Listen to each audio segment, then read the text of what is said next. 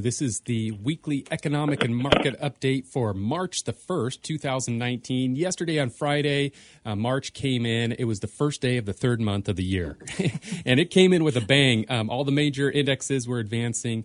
S&P 500 for the week increased 0.4%, extending its yearly gain to 11.8% Wow. so far for the year. Love it. Uh, the the Dow Jones and the Russell they actually remained flat for the week. However, their year to date numbers are similar. Eleven point. Uh, excuse me, yeah, 11.6 for the Dow Jones.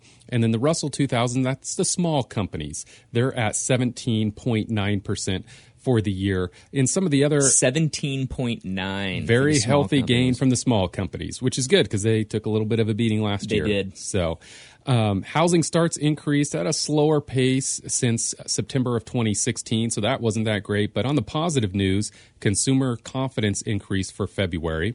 The Fed chair, Jerome Powell, upheld his view at his semi annual congressional testimony on the economy this week. He also acknowledged the Fed is close to agreeing on a plan to end its balance sheet runoff.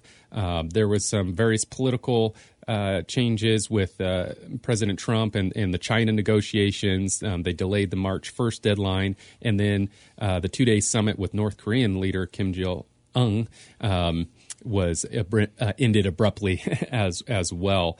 Um, the two-year Treasury increased its uh, yield to 2.55, and maybe when we come back, I'm going to give a little more historical context onto some of these numbers. That sounds good. Rick, Kim, continue. You were, we were going through a market update, but you've actually got kind of an extenuation of some numbers for us. You want to go through? I do. I want to bring a little context into this because sometimes we hear these numbers and what do they mean? Where do they come from?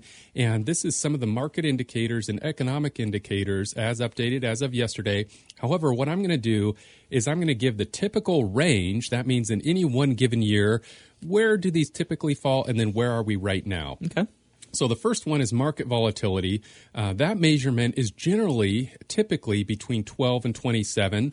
Right now we're at 15.23. So we're in the typical range at the lower end, but we're in the typical range Of for risk. volatility. Yeah. And that, that has to do with risk. Good point.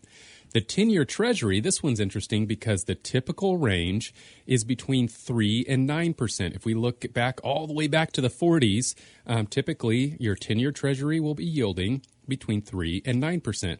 Well, where are we right now? 2.69. And I think actually I said it was 2.55. So um, Below. it's below the typical range. And we have been below the typical range for quite some time Mm-hmm. now. So that just goes to show that even though interest rates have come up from their all time lows, they're still lower than they typically are. We're still in a low interest rate environment. Very interesting. Um, home prices, they're right smack dab in the middle. Year over year, they typically either decrease by 5% or increase as much as 13%. And right now we're at 4.18. So it's right in the middle of that typical range.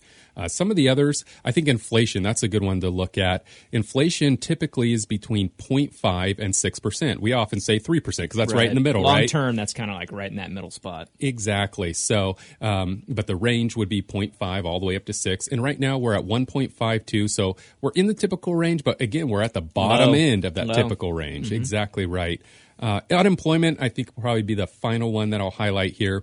Typical range between 4 and 7%. That's typical unemployment.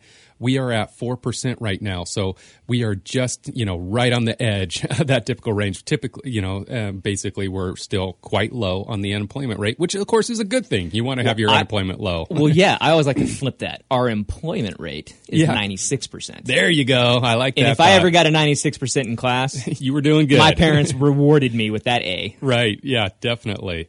So just wanted to bring some of that context into these indicators and numbers, where they come from, where we're at on the average versus the typical.